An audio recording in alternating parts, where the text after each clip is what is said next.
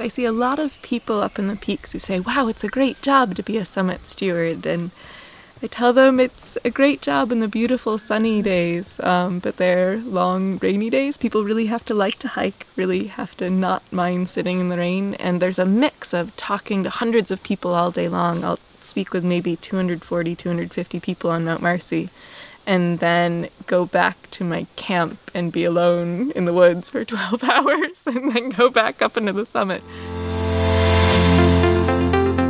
Welcome to My Oneonta Life a podcast about everything Oneonta. I'm your host, Jared Stanley. On this show, we discover the stories and experiences of the people who make SUNY Oneonta the place we like to call home.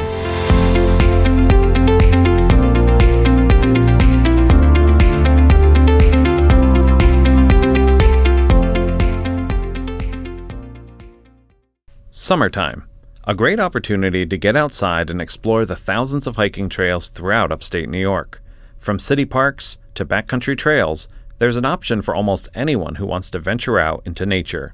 On this episode, we talk with Dr. Tyra Olstad, assistant professor in the Department of Geography and Environmental Sustainability, about her experience as a summit steward in the Adirondack State Park. Over the course of four summers, Dr. Olstad spent most of her time above 4,000 feet in elevation, with the mission of protecting alpine vegetation on the mountaintops and educating the general public about the history and natural wonders of the region.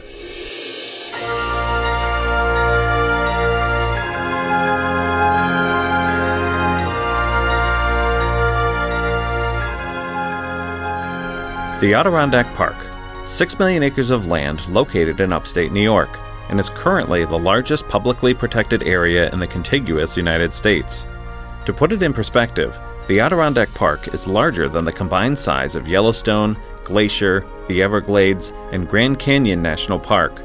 Within its boundaries, you will find 102 towns and villages, mountains, streams, farmland, private property, public forests, and a vast amount of public land that has been designated as forever wild, land that can never be developed. It's that unique public private partnership that attracted Dr. Olstad to the region. Most of my own research, most of my own personal life, most of my teaching revolves around the idea of sense of place um, and public land management or the idea of wilderness management in the United States.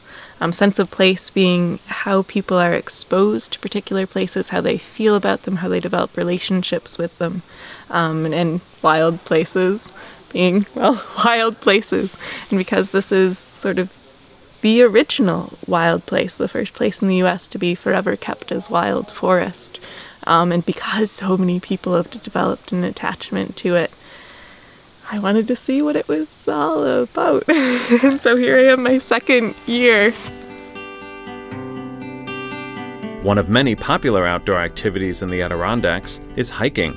The 46 highest mountains within the Adirondack Park are called the High Peaks, with most of the mountains rising to over 4,000 feet in elevation, with Mount Marcy designated as the highest point in New York State at 5,344 feet. In 2013, Dr. Olstad became a summit steward for the Adirondack Mountain Club, a nonprofit outdoor recreation and conservation organization.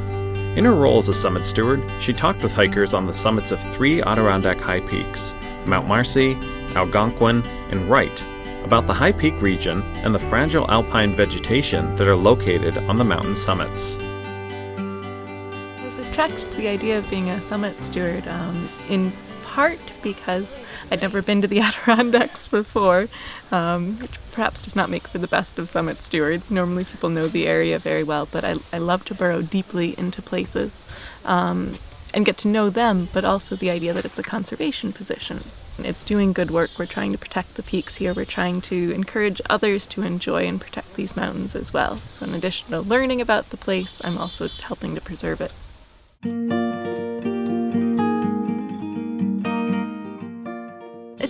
Typical day for a summit steward, or the most typical of days, would be to get up at about 5:30, um, grab as much as I can for breakfast, and then hike up a mountain, be it Wright Peak um, or Algonquin Peak, the second highest peak in New York State, or Mount Marcy, the highest summit in New York State. Um, normally hiking. I'm on the trail for two to three hours, and then I get to the summit by 9 or 10 in the morning, and then I'm there all day long um, from 9 till about 4 or 5.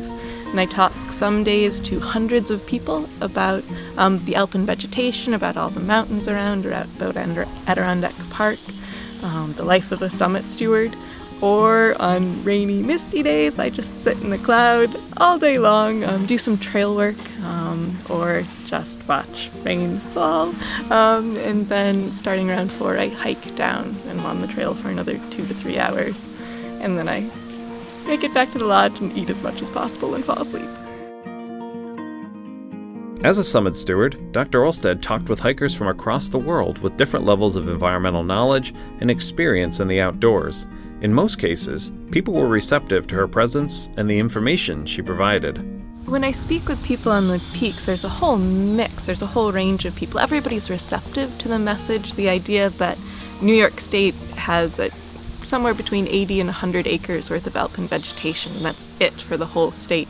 On the very tops of only a few peaks, about a dozen peaks, a little over that in New York State, um, places where it's really windy and really icy in the winter. Um, regular plants can't grow, just regular trees, regular grasses can't grow. All the plants up in the very summits, the exposed summits, are well adapted to the climate conditions.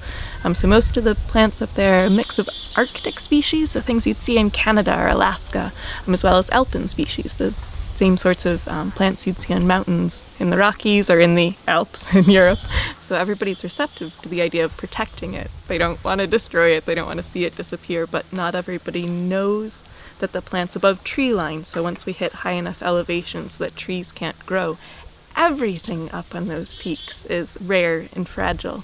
And some people think it's only particular plants, or some people don't realize that you can't walk on the rare and fragile plants. Um, so my job is to let them know that. And if they do already know, that's great. Um, I, but I still try to check in with everyone to make sure that they understand the idea of preserving the peaks. Being a summit steward is a unique job, and like any job, some days are more enjoyable than others. I see a lot of people up in the peaks who say, wow, it's a great job to be a summit steward. And I tell them it's a great job in the beautiful sunny days, um, but they're long rainy days. People really have to like to hike, really have to not mind sitting in the rain. And there's a mix of talking to hundreds of people all day long. I'll speak with maybe 240, 250 people on Mount Marcy, and then go back to my camp and be alone in the woods for 12 hours, and then go back up into the summit. So there's a, a mix of extreme solitude and then extreme personability. And people really have to love to hike. They have to love to stay on a mountaintop exposed all day. Um, and trying to, it's just, it's a special characteristic, I guess, with summit stewards.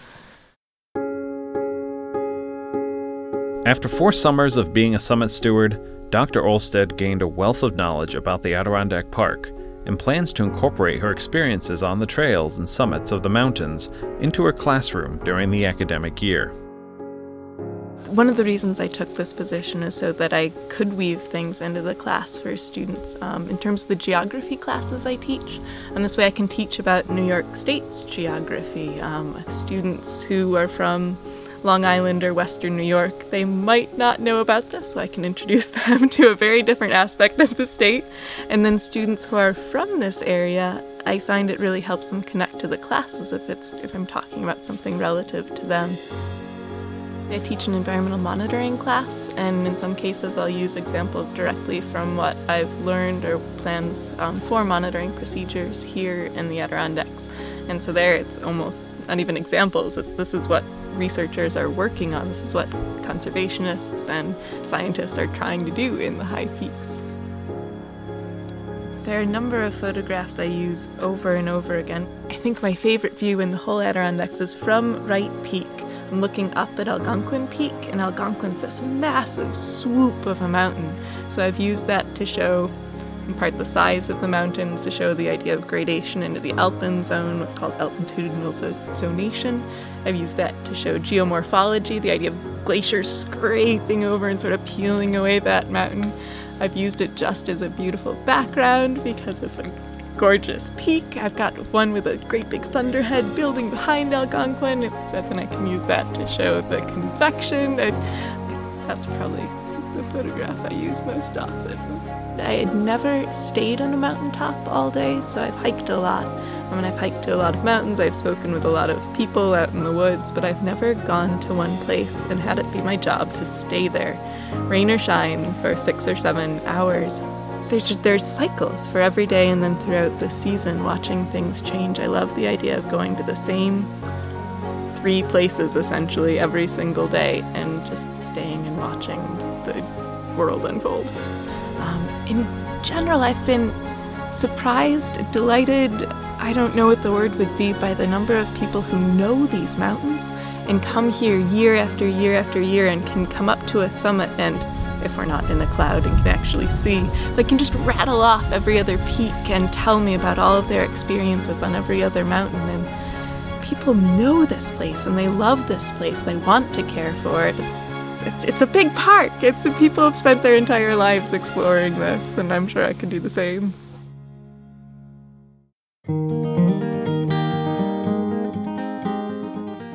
That's all for this episode of My Oneonta Life. If you're interested in learning more about the Adirondacks or information on how to become a summit steward, you can visit the Adirondack Mountain Club's website at adk.org.